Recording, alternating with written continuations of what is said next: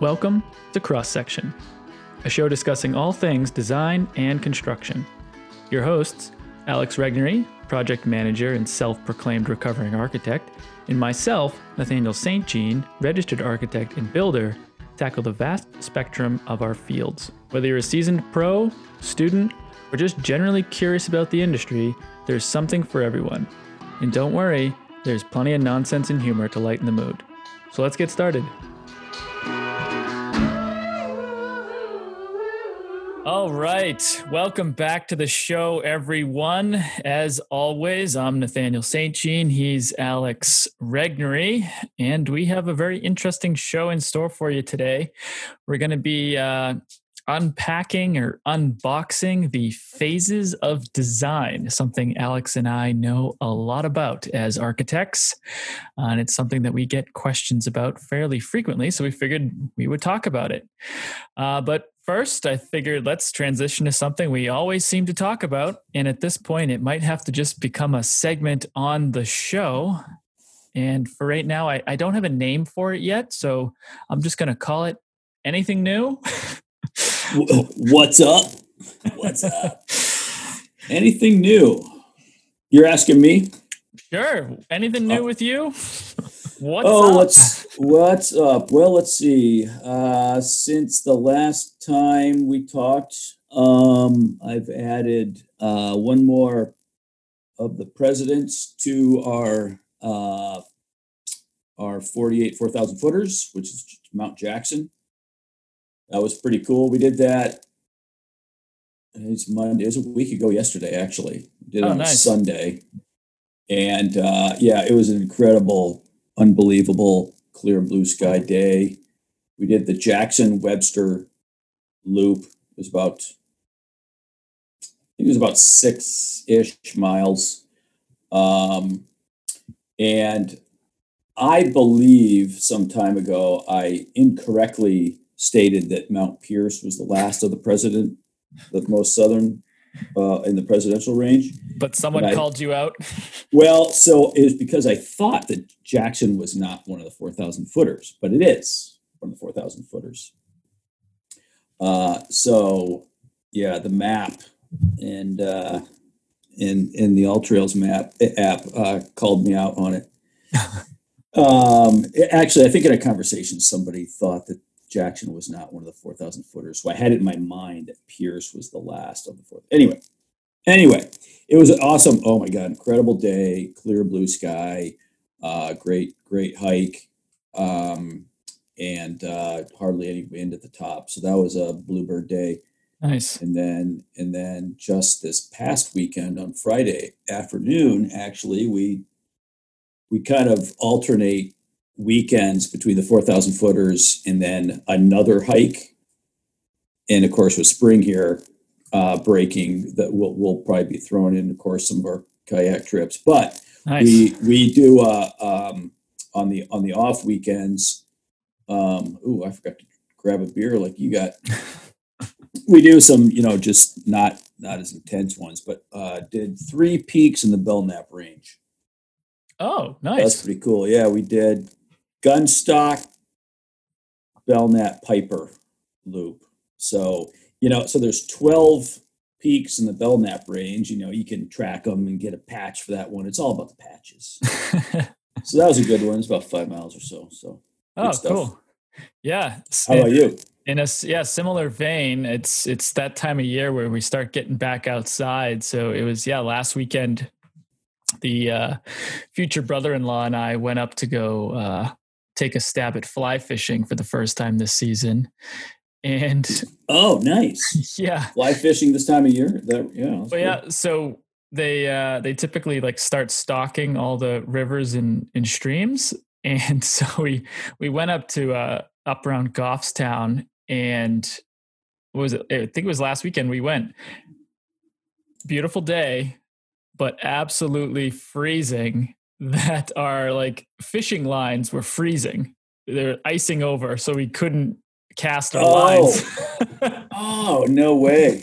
Oh, that's interesting.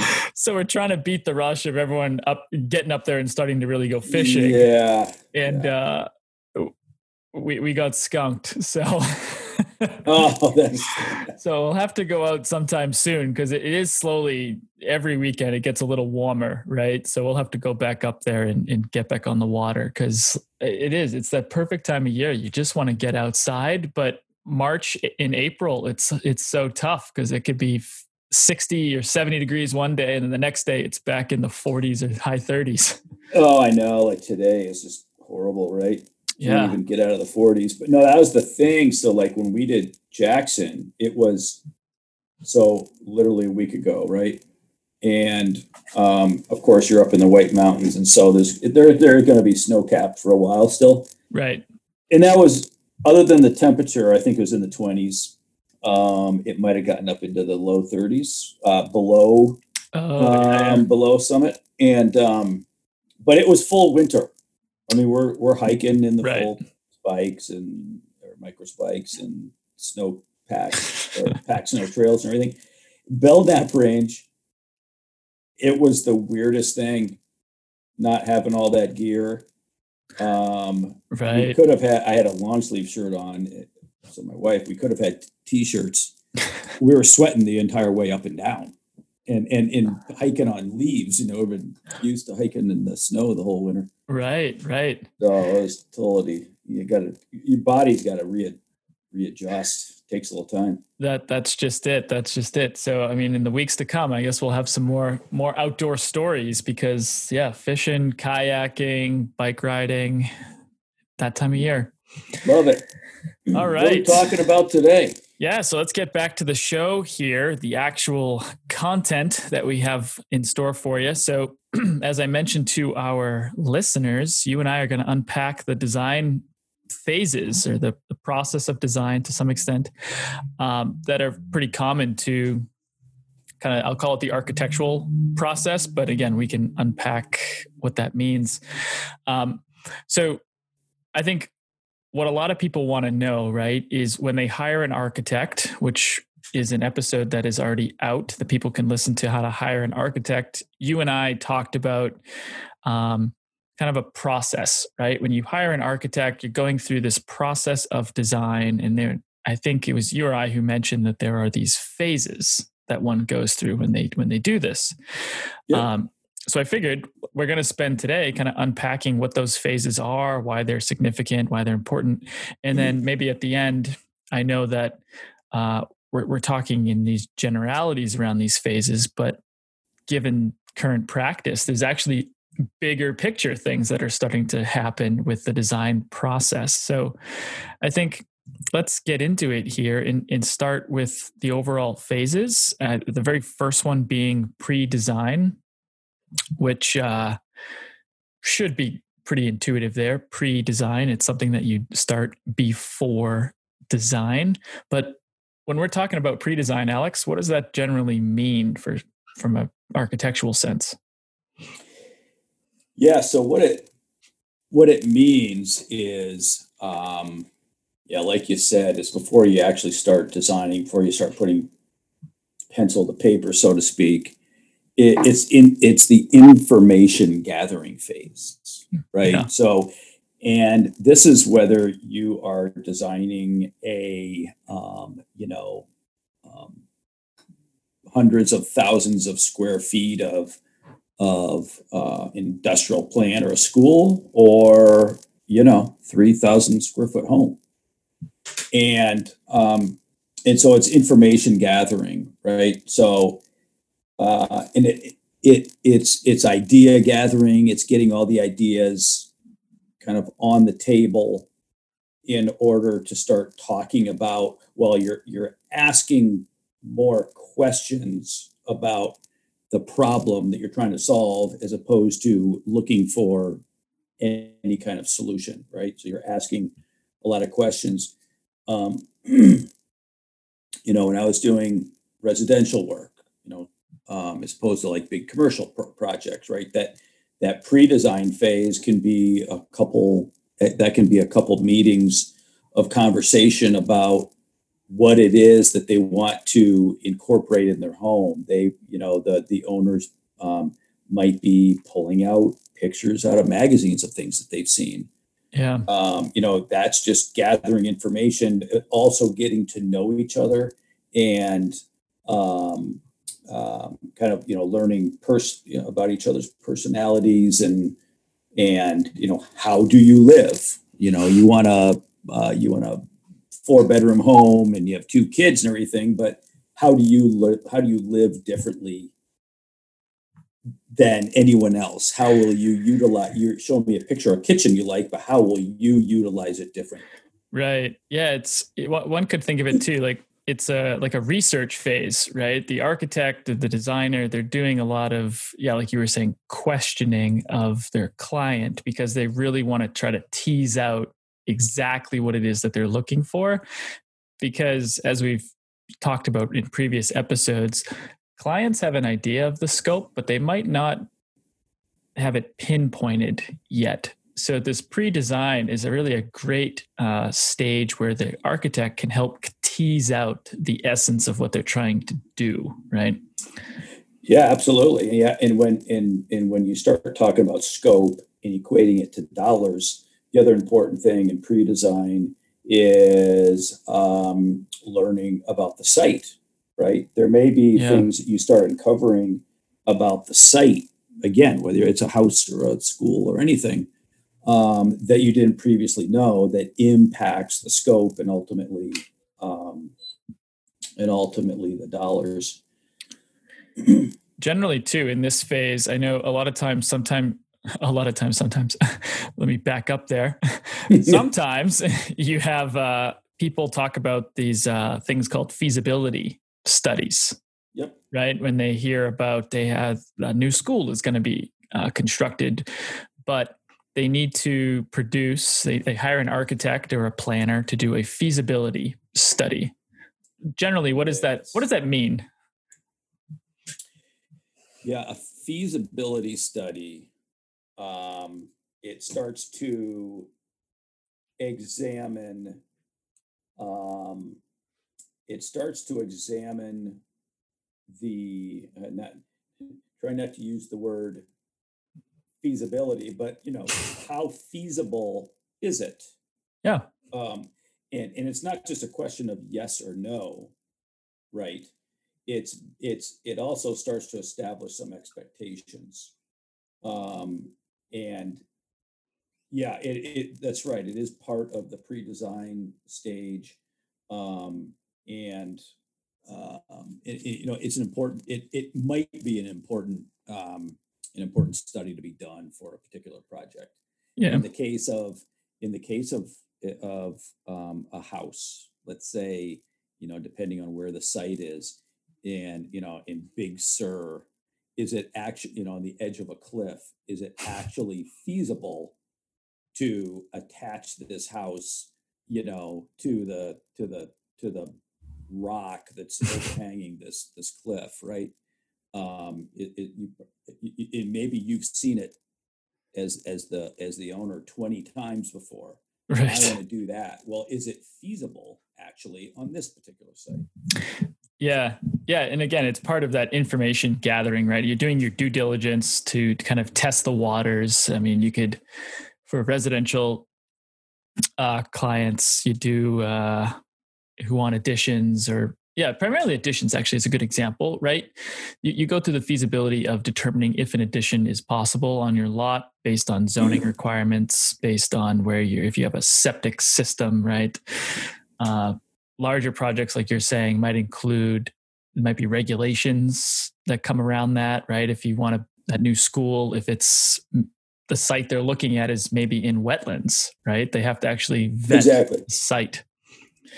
Um, yeah, and then the other aspect of feasibility studies with that impacts any of these things we're talking about, but the other aspect of it that's pretty important, probably more so in larger, you know, more complex commercial type projects, is are the potential is it feasible to spend these potential dollars on this? Yep. Does it does it make sense?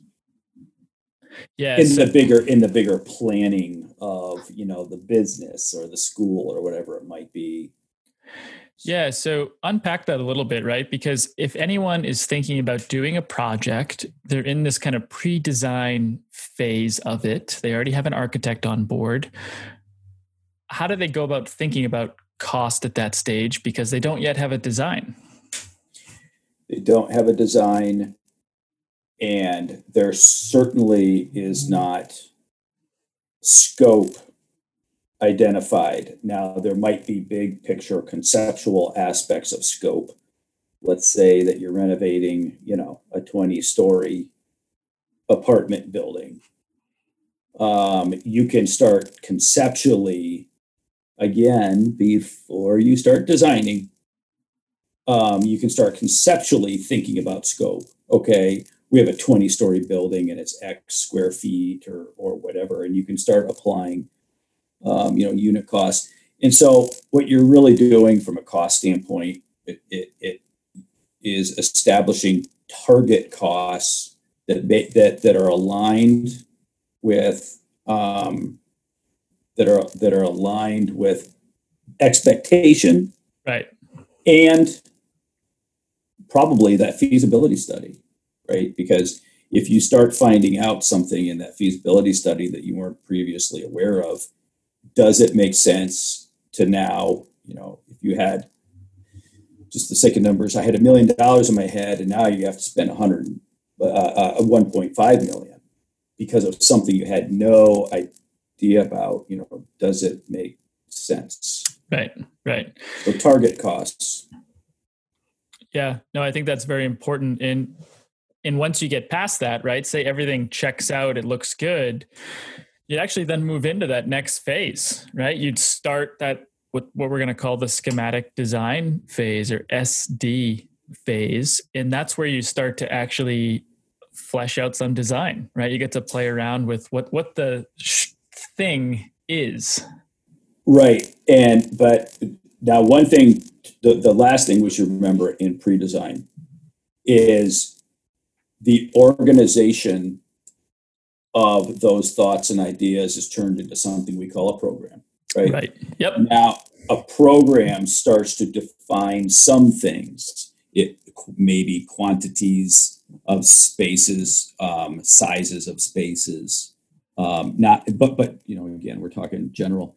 Um, it doesn't get into the specifics of things, but uh, it so a list, um, a program of spaces, and um, and characteristics of those types of spaces, right? And that is what, once that is literally signed off on, signed off on and, and approved, then you are officially entering into schematic design. Right. Key. Yeah, because that's the quantifiable information that the architect or designer is then going to use to inform the decision to move forward there. Correct. Yep. Yeah. So generally, I mean, what ha- schematic design? Obviously, it sounds from the very big picture. That's where everyone gets really excited, right? Especially from the client end, because they're starting to see for the very first time visual information that relates to their vision and their idea. Right. So from when we talked about in pre-design this um, information and idea gathering phase so now we're talking about taking those ideas and exploring those ideas. Yep. Right. Um, relative to the site, um, in, in orientation of the site, you know. Um, and so it's intended to be explorative.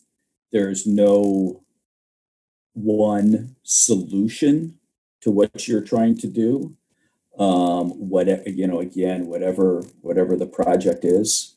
Um, and so oftentimes you know the designer can start looking at different options um, you know with with whatever not only the overall building but specifics of it you know where certain spaces are located and yeah yeah we can uh and i'll also people might have heard them as re- referred to as schemes, right? So you can look yep. at a scheme in a variety of different ways, like you're saying. So you can have an overall like volumetric layout of a space, but you could have a couple of schemes, a couple options of that overall volume, depending on the client need.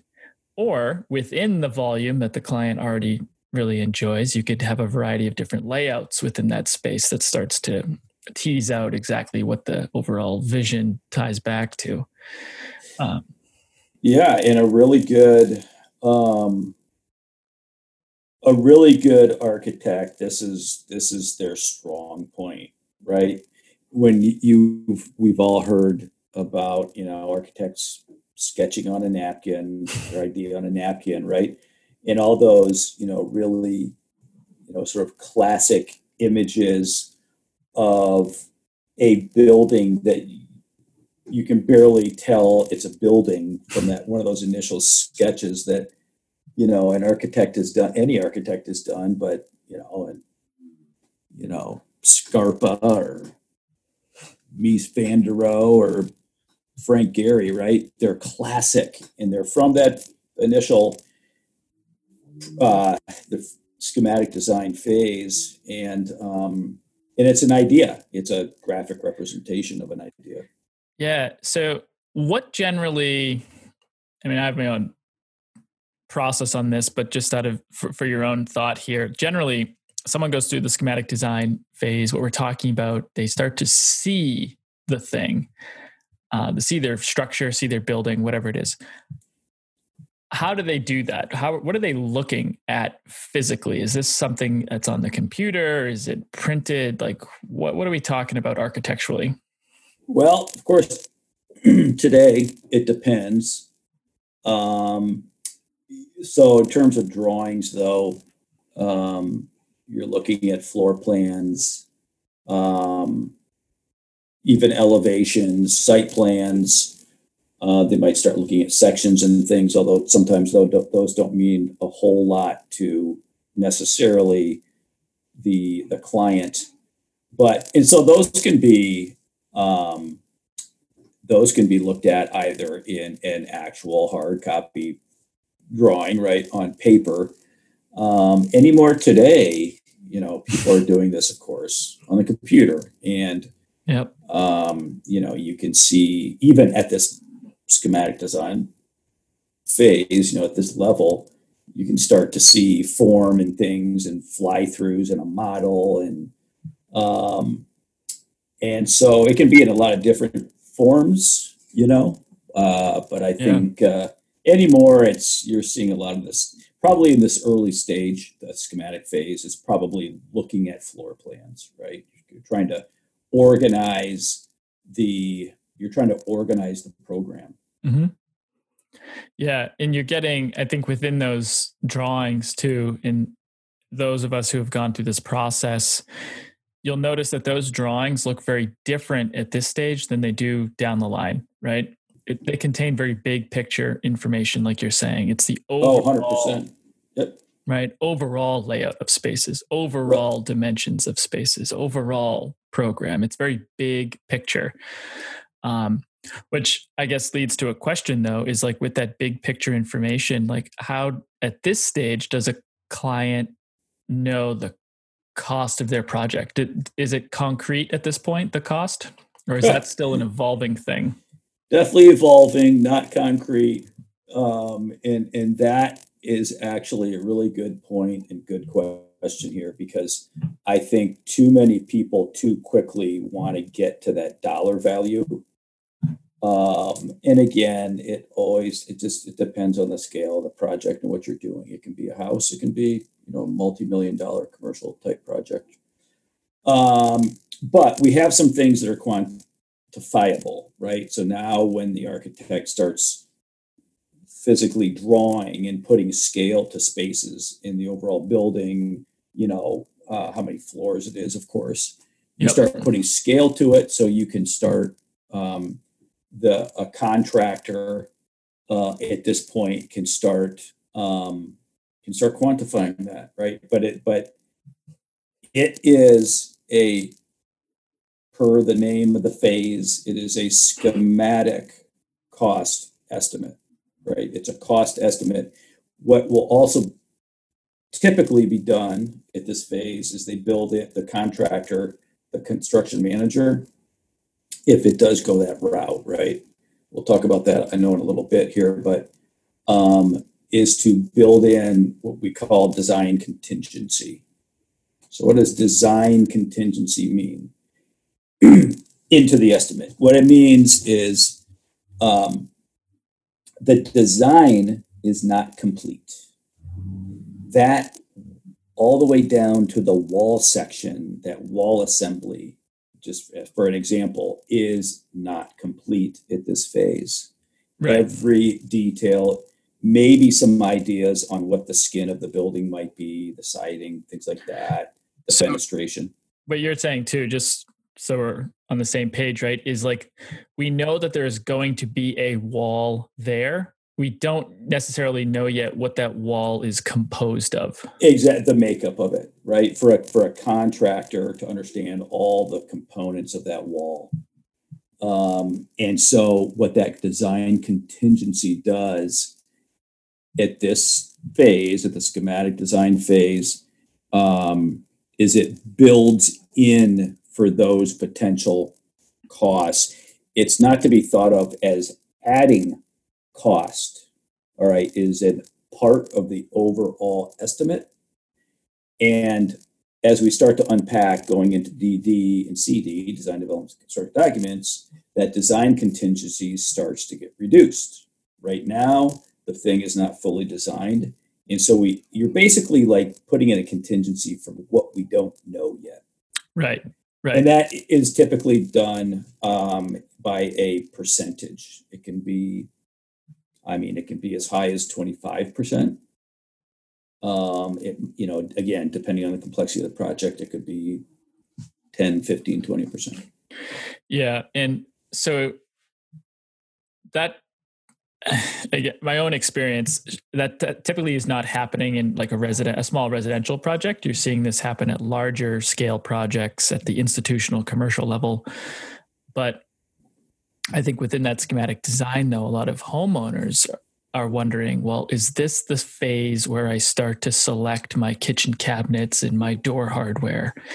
And I think that's what gets at your right. kind of design contingency point here is those are things that will come out down the road. Schematic design is the big picture, right? We need the overall understanding of space before yep. we get into the mm. details. Yeah, you definitely don't want to start you're you're with a house you know you're you're you are definitely thinking about those kind of things. But you definitely don't want to be selecting them um in terms of you know the exact product and how many and all that because you don't you don't really know that yet. Right right and if you really got granular on these phases with a home which it certainly does you know there, there are certainly homes that are designed full services by architects you you would you you would likely build in this design contingency, right? Um, yep. Just to just to understand that, you know, you don't want to be surprised with it at the end. Right. Yeah. So if anything, too, maybe another way for listeners to think about this is, could they base the cost of their project off of the overall loosely based on the overall square footages that are starting to be established? It starts there, right? Yeah, absolutely. Yeah. Yeah. Yep. Cool. So I guess once schematic design is done, then, right, the overall design is kind of bought by the client. Everyone is on the same page. They're happy mm-hmm. with the direction that the project is going. What what happens next? I mean, how do you progress the design? What phase does it go into or yeah, so again, you definitely um, before we move into what's called design development is is sort of that sign off of the schematic design you probably don't want to be undecided on certain options like whether you know the garage should be on the north or the south end of the house right, right? like those things should major decisions major decisions need to be made and that's where you know again those different options and schemes that you look at in schematic design um, you're you're trying to sort all of that out. And then once, yeah, everybody's on the same page with it, we're going in the right direction. Now the architect is going to start developing that design, the drawings to the next to the next level in design development, DD. Yeah. Yeah. So DD is kind of an interesting phase. Now, this is a phase in my own experience and in my own practice is uh, is sometimes just skipped entirely, and we'll get into why that potentially is true. But design development DD is a phase where you are fleshing out more of the details, right? So, like you were saying earlier in schematic design, you may not necessarily know what the wall, what, what the composition of the wall is. DD is a potential phase where you start to do that or start to flesh out the type of systems that are now going in here, right? Exactly. Yep, for for sure. Yeah, and making all those things sort of start to align with each other, right? Like you mentioned, systems, the big one, HVAC, but you know, any of them, plumbing and and yeah. electrical. Yep. So for clients, uh, again, residential clients, what's happening in schematic design is you probably noticed your architect or designer was leaving large spaces or void spaces for future mechanical usage, right? But not necessarily knowing what goes in there yet. They get into design development now realizing, oh, we need to put an HVAC system in here. So we're running some, some we these spaces that we put in here intentionally are for duct work or it's to run your plumbing uh, vents or, or what have you. Uh, so it's it's really a phase where you uh, you're you're literally fleshing out all of these more granular decisions around yeah that's that's exactly right. Yeah and and starting to hone in on uh, what materials you, there, and you might be looking at different options still in design development as far as materials on the building um, you know on the roof or whatever it might be. Um, and again you're not you've already made the big design decisions. Now it's you know to start honing this design and um, and kind of putting it putting it all together. Yeah, yeah, and I think too this is a stage where now the design is starting to be documented more thoroughly. Right. So you talked with yep. saying there's plans, elevations, maybe some sections, but here you're now going to start to see a lot more annotations on these drawings because it's going to provide more quantifiable information for the contractor or the CM. Yeah, exactly. Things like not only notes on those elevations and wall sections, but even schedules. Mm-hmm. Looking at you know interior room finish schedules, and this is definitely the time when they start developing door and hardware schedule. Certainly, the door schedule um, so you can start quantifying again and um, in understanding, uh, you know, those kinds of systems. Yeah, more more, yeah. more detail. Yeah, more detail. I mean, when we talk about systems, generally, what are we talking about? Like big picture. What what type of systems are starting to be uh, inserted into the project during this phase? Yeah. So when I when I think, you know, when I hear the word systems, um, I think of door systems. I think of window systems. I think of even, you know, typically you might think it's just mechanical, electrical, and plumbing systems, but, you know, a roof system, a wall, um, exterior wall system, right? Even if it's just siding, right? That's a that's a system. Um, and of course, they could get even far more complex than that and rain screen and all that. But um, the the all these different systems in a building comprise of any of those kinds of things, right? Um, but otherwise, yeah, plumbing, mechanical, electrical, those systems as well. How do we know when we're done, DD? Oh boy. so we are s- still unraveling some decisions, right, in DD. We've already gone through the big design decisions, you know, the garage is on the north or south side, that was an SD. Uh, but again, with with materials and things like that. When are we done is when both the, the, the solution, the overall design is solving the client's need and aligned now with a more detailed, not final cost estimate. This is a DD estimate. What you're doing from schematic design to DD is you're reducing that design contingency. Now, to speak to like single family homes, and you don't talk about design contingency a lot, like we said, but in terms of what you what you know, what you've been thinking about, sort of that contingency, right? You might have learned in DD, oh, you know, that is a great idea with that, with that um, connection between my garage and my house, like that, you know, mudroom, sunroom, and you know, and um, so you, the more you solve those design issues in DD, the more you start reducing that the, that design contingency or those unknowns, right? It doesn't mean it's reducing necessarily the overall estimate, but you're reducing the unknowns. You're starting to now um, finalize those designs design decisions, right? Right, right. Yeah, and you're getting into the weeds a little bit more, and you're identifying more than what you would in, in SD to get more quantifiable information that then relates to the cost of the project. Yeah.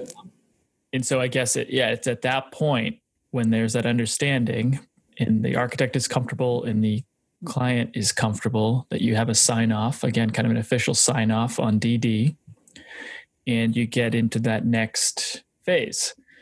Um, and again, this is where it can deviate a little bit depending on the scale and the type of the project. But uh, I think kind of an, an interim phase here that I'll I want to include is kind of a bid document or permit document set of drawings that can be used to bid out the project or to obtain a permit for a project. Um, but th- that drawing set is not necessarily going to contain the final dr- uh, drafted set of drawings that'll be used for construction. They're simply going to be used with enough information to gain like pricing, uh, final pricing from a contractor or obtain a uh, permit from a uh, building department. Yeah, and that can be true. So these these bidding documents slash permit documents, yeah, in a more complex project, um, and also if the if the schedule needs to be accelerated a little bit, right? So you can start to obtain a um, a permit for like up through foundations. So you can get that package out first um, in order to get that permitting. Um, even even the approvals or the approvals with local jurisdictions, building yep. departments, basically, right? Um, and also, like you said, bid um, if it is an overall set, not for final for construction yet, but considered a bid document so that the contractor can competitively either the architect has the project competitively bid or a construction manager allows him time to competitively bid all the, the trade work. Right. Right. So that, that one's going to be highly dependent on the project type yeah. and the scale of the project. So what's generally going to happen is you'll get into the the coveted construction document yep. phase and mm-hmm. This is the the meat of the process, right? This essentially the construction documents is the the how-to manual or the the the overall guide to how the thing is going to be built. Yeah, and this is so this is the the architect as artist now turns into a machine. this is production, right? Yes, production. pure production. Um, and so it's although it's not to be thought of as this phase where the architects go off to their office and close the doors and live there for days on end and you don't talk to them. Um, very important, certainly in more as more projects as projects get more complex. but a very important coordination phase. So not only internally with the architect and their consultants, engineers and mechanical design and civil and all that kind of stuff, but with the owner, the client. Yep. And now coordinating some very specific things. You know, we work at a university, right? And in that CD phase, which is the longest phase, it's the longest phase of, of any of these because now they're getting into all the final technical details.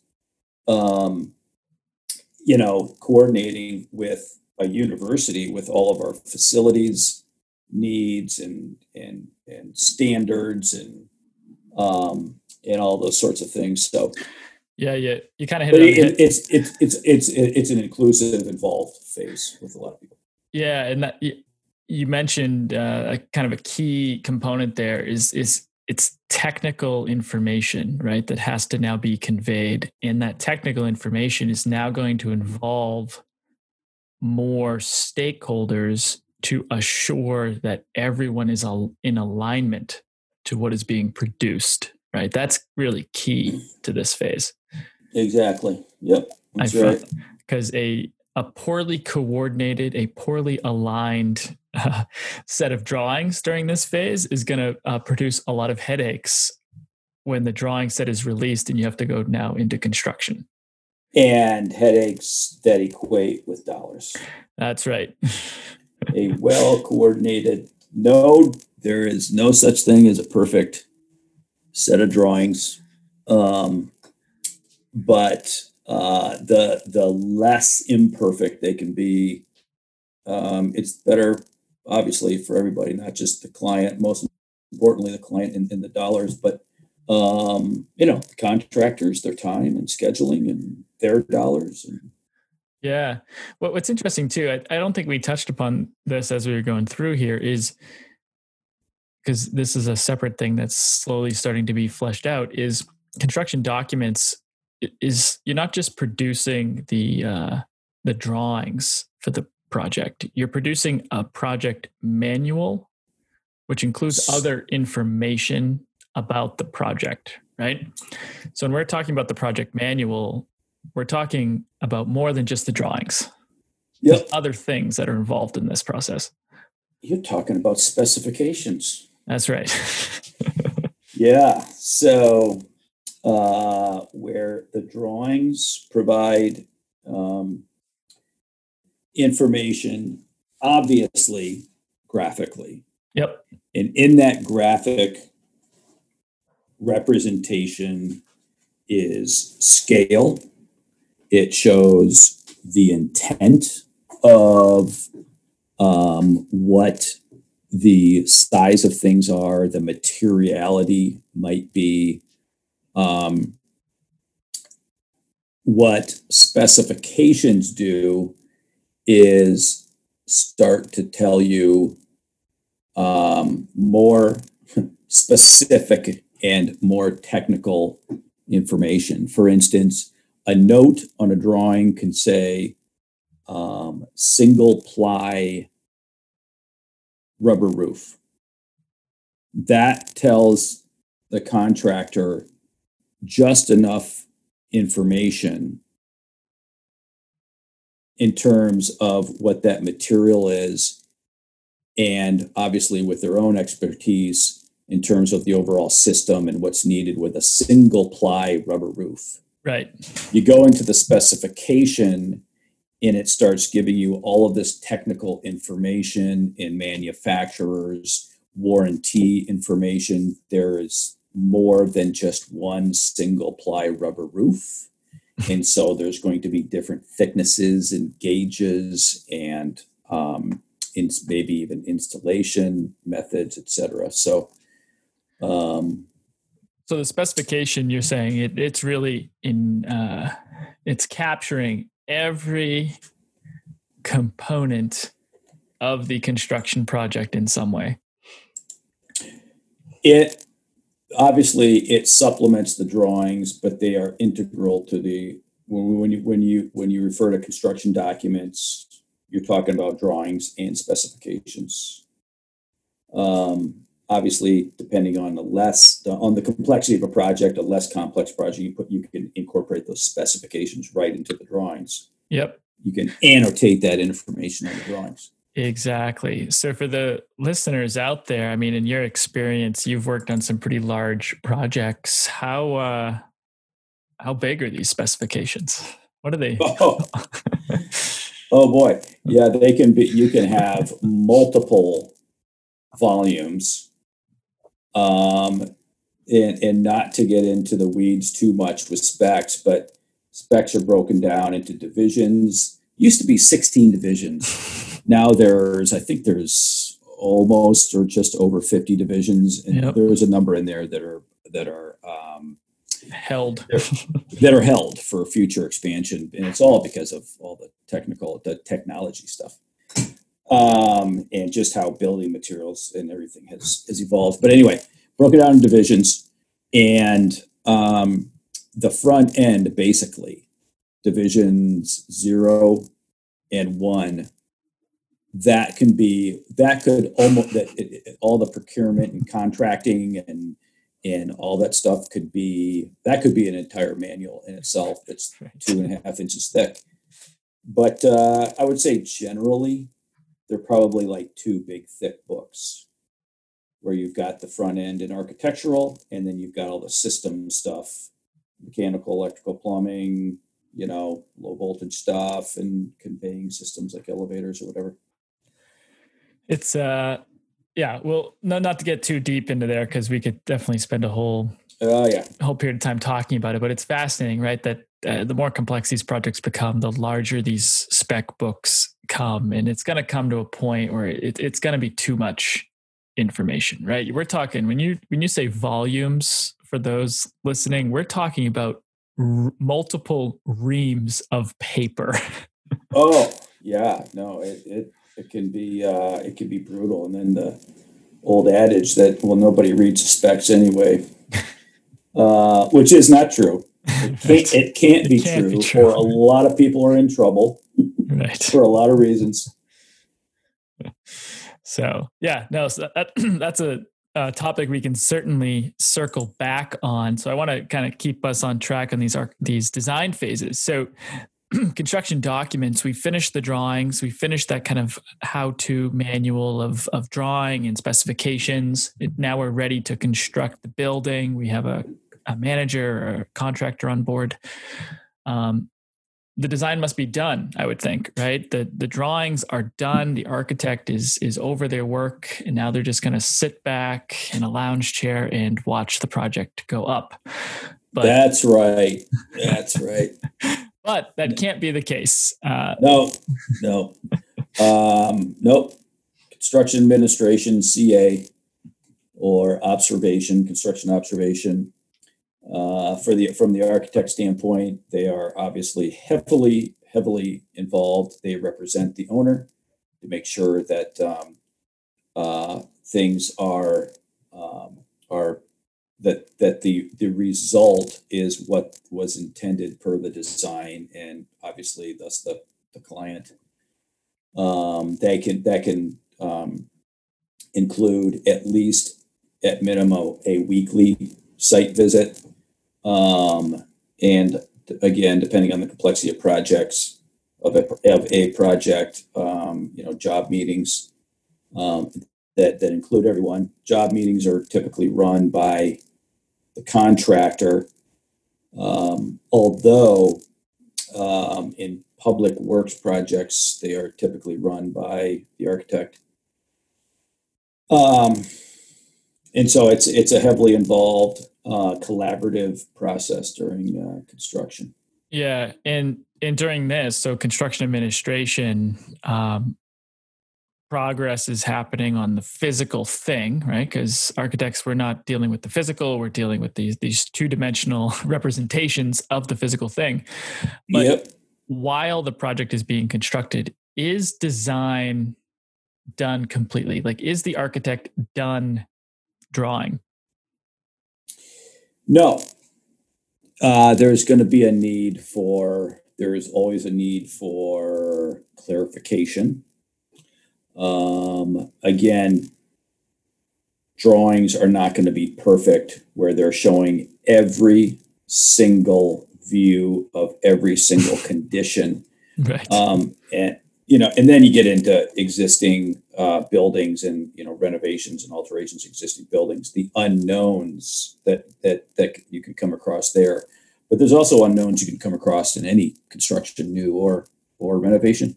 Yeah. Uh, particularly with site work, you know, you can have all of the um, feasibility work done uh, in that pre-design phase for a site, um, and you come across something in the ground that you know you had no idea was there. Mm-hmm. Um, and so uh, architects are providing the information that's needed to clarify those um, those conditions. Sometimes they can result in a revision, which may result in a change order um, that typically come with a with a dollar value. Sometimes it can be a zero dollar change order. Um, but no, the, the architect is absolutely involved.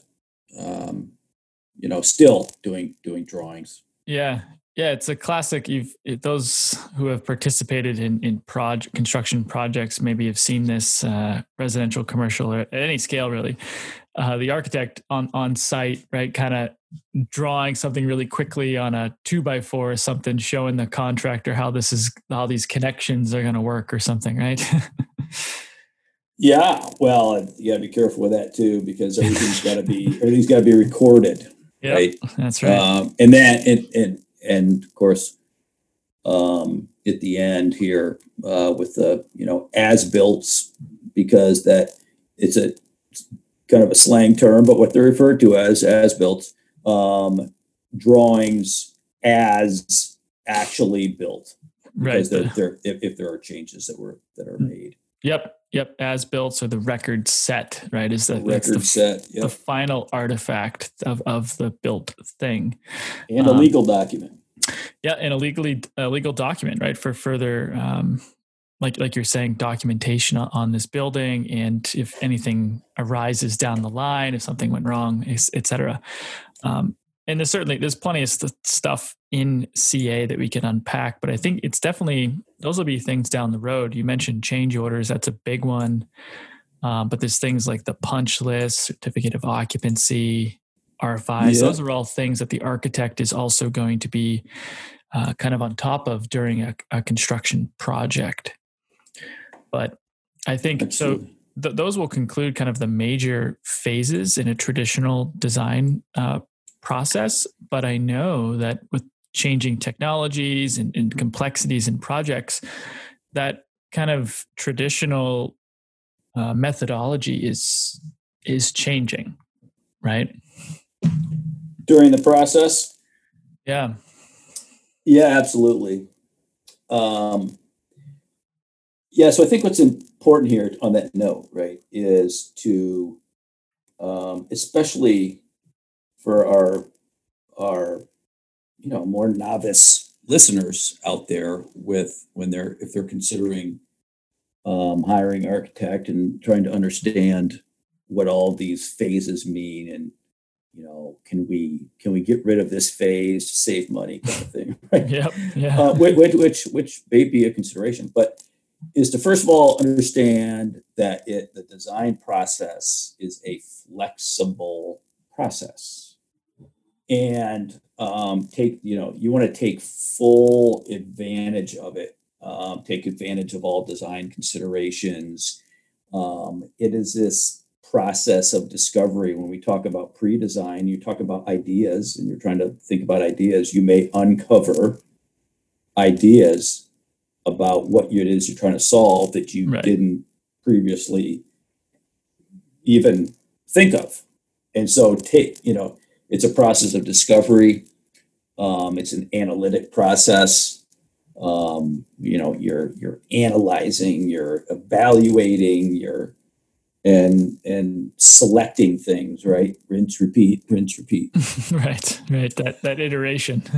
and so what you were talking about kind of the old school um, conventional method was um, and it still lives today, but it's slowly um, um, moving into more of an integrated process here. Is traditionally, client hires the architect, you get the design, and um, they give it to contractors to bid it, you get the best price, and you go build it, right? So decisions during that process are made by fewer people, right? You, the client and the architect, you're the only ones making these design decisions. Oftentimes, too, the um, it wasn't even internally with the designer, like systems, mechanical, plumbing, electrical systems were an afterthought, right? Especially with with with single family homes. Um, you want to get this great design from the architect, and there's no consideration about systems, and then you come along as a client and say, you know, I want to. Uh, I I I just learned about this. You know, you know, geothermal heating system that I want to incorporate. Oh well, we're going to have to make these type of changes to the design. Do that, right? Right. Right. So, um, you know, it wasn't a synergi- synergetic process. Um, it's very constrained, right? Um, in terms of uh, very very limited, constrained optimization, right? With thinking about design, um, that was always there was always an emphasis on upfront costs, right? Um, rather than life cycle type costs. You know, just again thinking about a project holistically in every aspect. And that's the tough sell, though, right? Because the uh, the integrated process allows for a more holistic understanding of the project from start to finish, in, including the life cycle of the project. But yeah, is isn't that a tough sell for clients who are focused on dollars?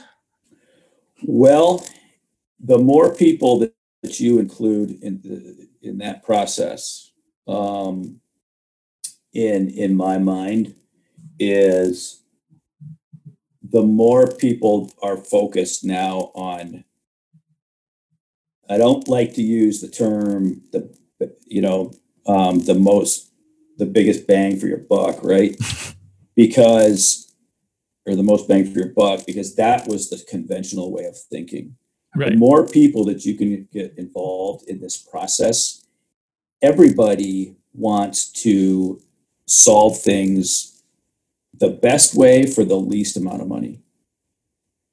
It, it doesn't do anything for a, a structural engineer for an owner to spend more money, right? Because um, all those costs, all those fees, and everything, they're already figured out up front anyway. Um, now, yes, the more money you spend, the more money they make, but it's all about um, establishing you know a a um, you know the most optimum solution for the least amount of money so you involve the architect all of their consultants even a contractor from day one in this process right because the contractor is there to help you establish these costs and if you as a client see costs starting to, you know, sort of push maybe your expectation of what you were originally thinking. Well, first of all, you have a bunch of people to tell you why. You also have a bunch yeah. of people there to help you. Okay, what other solution can we come up with to right.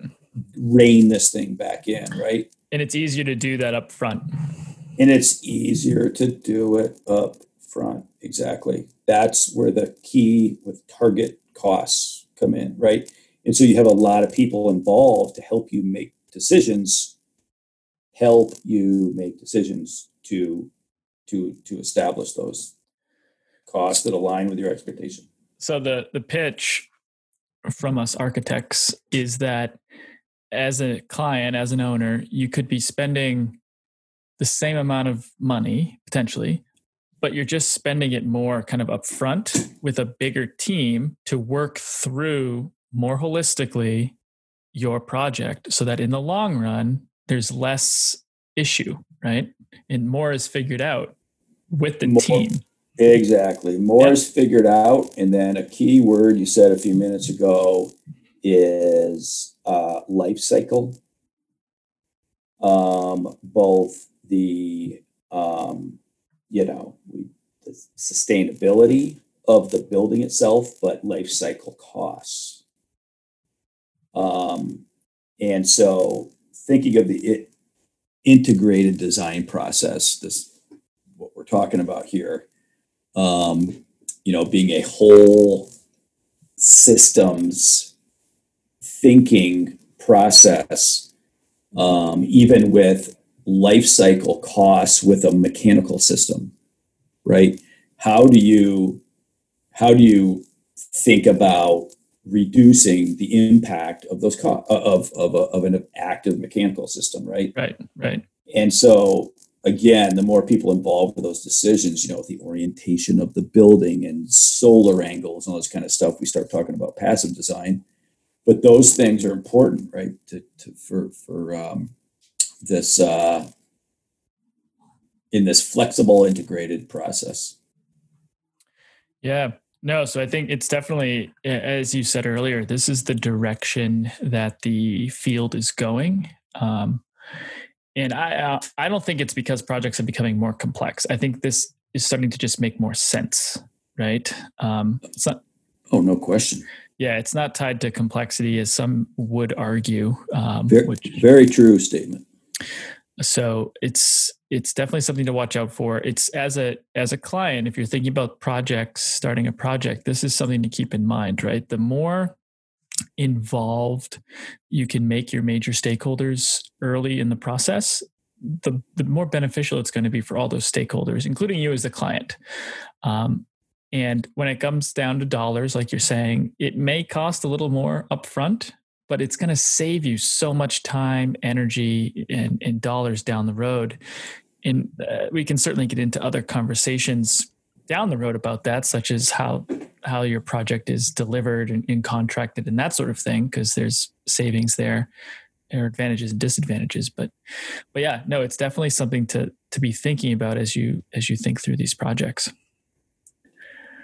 Uh, right so yeah, with that, I'm actually, I'm, I'm going to call it a wrap. I think that's ending on a on a good note there on the IDP process, uh, integrated design process. Knowing that there is this kind of overarching traditional process from uh, pre-design all the way through CA. Uh, so just as a reminder for everyone, you can find literally all of our episodes on our website at tectonicanow.com slash podcast or if uh, you're pretty savvy, you listen to pods somewhere else, you could check us out on Spotify, Google, Apple Podcasts, or on Anchor. And recently, if you find yourself being super fancy, you can find us over on the Instagram over at Tectonica Now, um, where we post some updates when episodes are being launched and just some overall general content. So that's a wrap. I think until next time, see you later. All right. Good show.